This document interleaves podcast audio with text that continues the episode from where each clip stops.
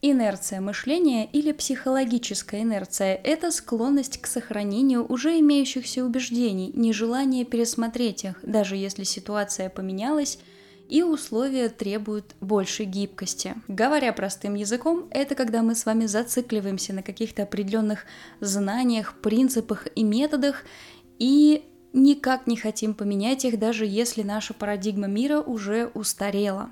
Это некоторая замкнутость мышления, противоположная воображению и фантазии. Изначально этот термин использовался для описания процесса решения творческих, то есть, например, изобретательских или научных задач. На самом деле инерция мышления очень помогает нам с вами в повседневной жизни, потому что мы действуем в соответствии с какими-то паттернами, которые у нас уже сложились. Ну, например, когда мы видим с вами брюки и знаем, что их нужно надеть, мы не достаем инструкцию по применению, не пытаемся придумать, как их можно использовать, а просто берем и надеваем. Как вообще проявляется инерция мышления? Самый простой и яркий пример, знакомый, я думаю, многим – когда вы пользуетесь каким-нибудь сайтом или приложением, и вдруг разработчики меняют интерфейс. Возможно, изменения даже незначительные, но в целом они вызывают у вас отторжение и неприязнь. Когда-то давным-давно, когда я работала в службе поддержки, таких ситуаций встречалось просто миллиард, наверное.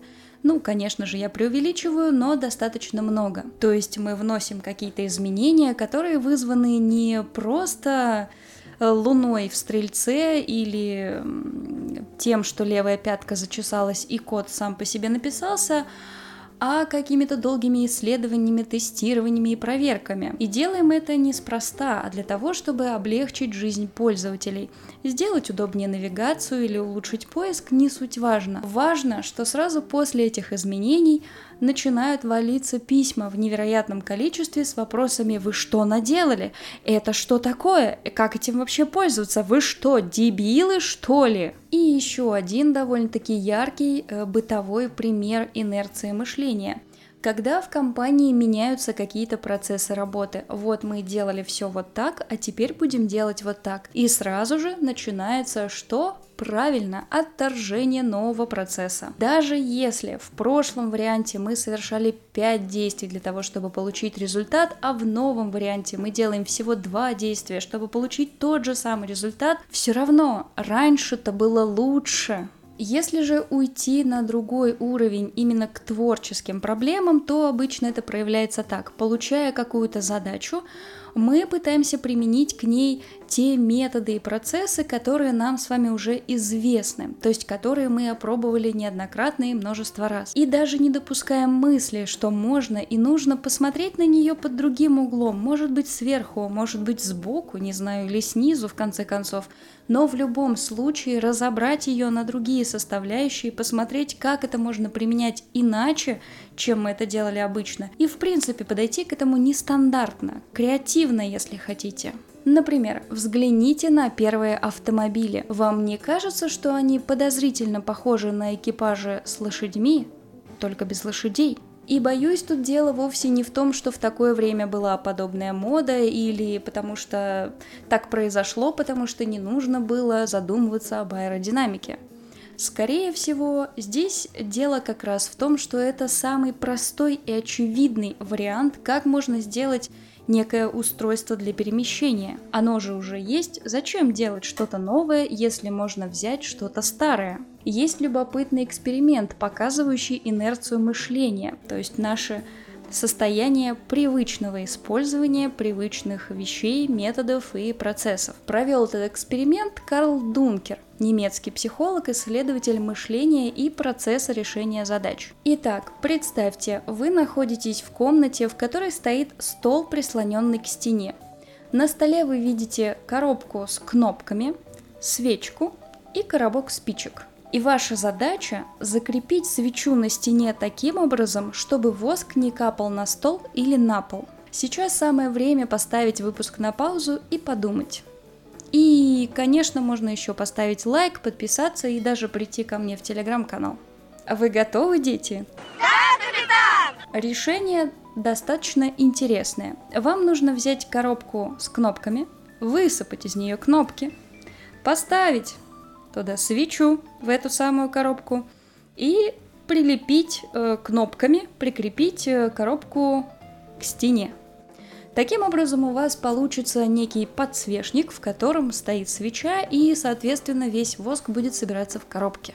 На самом деле решение довольно-таки очевидно, но для того, чтобы э, мозг стал работать в этом направлении, ваше мышление настроилось на такое вот решение, придется применить нестандартный подход, а именно разделить сущность коробка с кнопками на две сущности – коробка и куча кнопок. И вот именно здесь чаще всего возникают сложности, потому что мы привыкаем к тому, что определенные вещи используются определенным образом. Нам же сразу сказали, у вас есть коробка с кнопками. И мы такие, угу, значит, задача этой коробки – хранить кнопки получились почти стихи. Именно по этой причине, потому что довольно-таки сложно перестроить мышление на немножко другой лад, чаще всего ответы на эту задачу, первые ответы, были формата нужно э, капнуть воском на стену и прикрепить туда свечу, нужно эм, воткнуть кнопку в фитиль свечи и тогда только поджигать, чтобы воск стекал по свече, но никуда не капал и так далее. То есть наш мозг как бы убирает вариант, что можно разобрать один предмет на два составляющих. И это еще не все. Этот эксперимент лег в основу другого интереснейшего эксперимента о творческом мышлении, который провел Сэм Глаксберг. Он взял задачу Дункера и решил проверить, как мотивация влияет на решение творческих задач. Для этого он провел целую серию экспериментов, результаты которых в принципе оказались одинаковыми. Что сделал Глаксберг? Во-первых, он позвал студентов.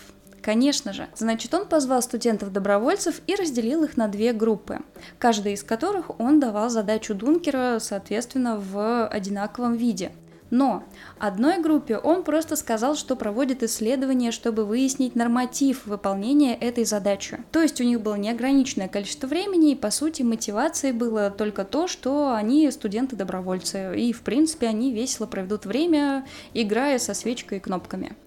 А второй группе студентов он дал материальную мотивацию, заявив, что первые 25% студентов, которые выполнят задачу, то есть они сделают это быстрее всех остальных, получат по 5 долларов, а победитель получит целых 20 долларов. И что вы думаете здесь произошло? Не поверите, но мотивированная материально группа, то есть та, которой пообещали деньги за выполнение задачи, в среднем на 3,5 минуты позже заканчивала выполнять задание. Из чего были сделаны выводы, что на самом деле конкуренция и материальная мотивация помешали им сконцентрироваться на самой задаче. То есть они отвлекались на мысли формата «О, я получу 20 долларов».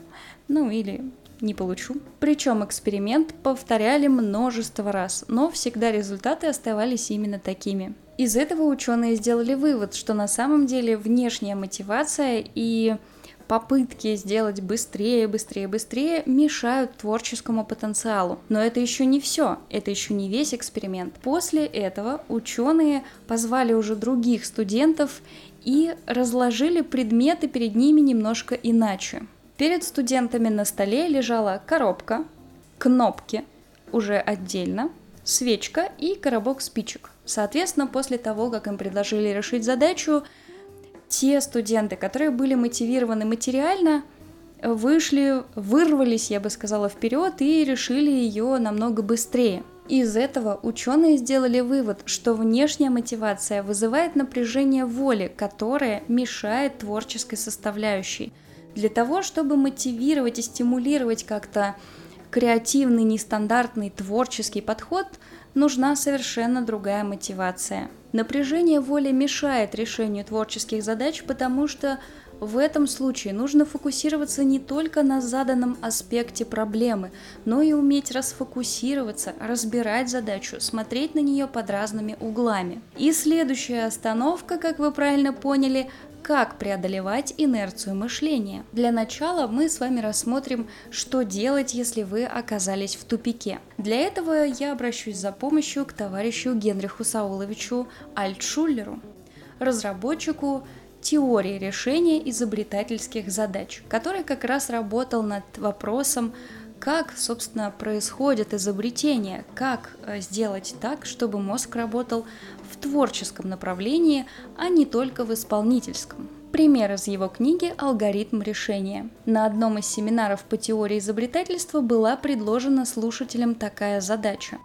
Допустим, 300 электронов должны были несколькими группами перейти с одного энергетического уровня на другой – но квантовый переход совершился числом групп на 2 меньше, поэтому в каждую группу вошло на 5 электронов больше. Каково число электронных групп?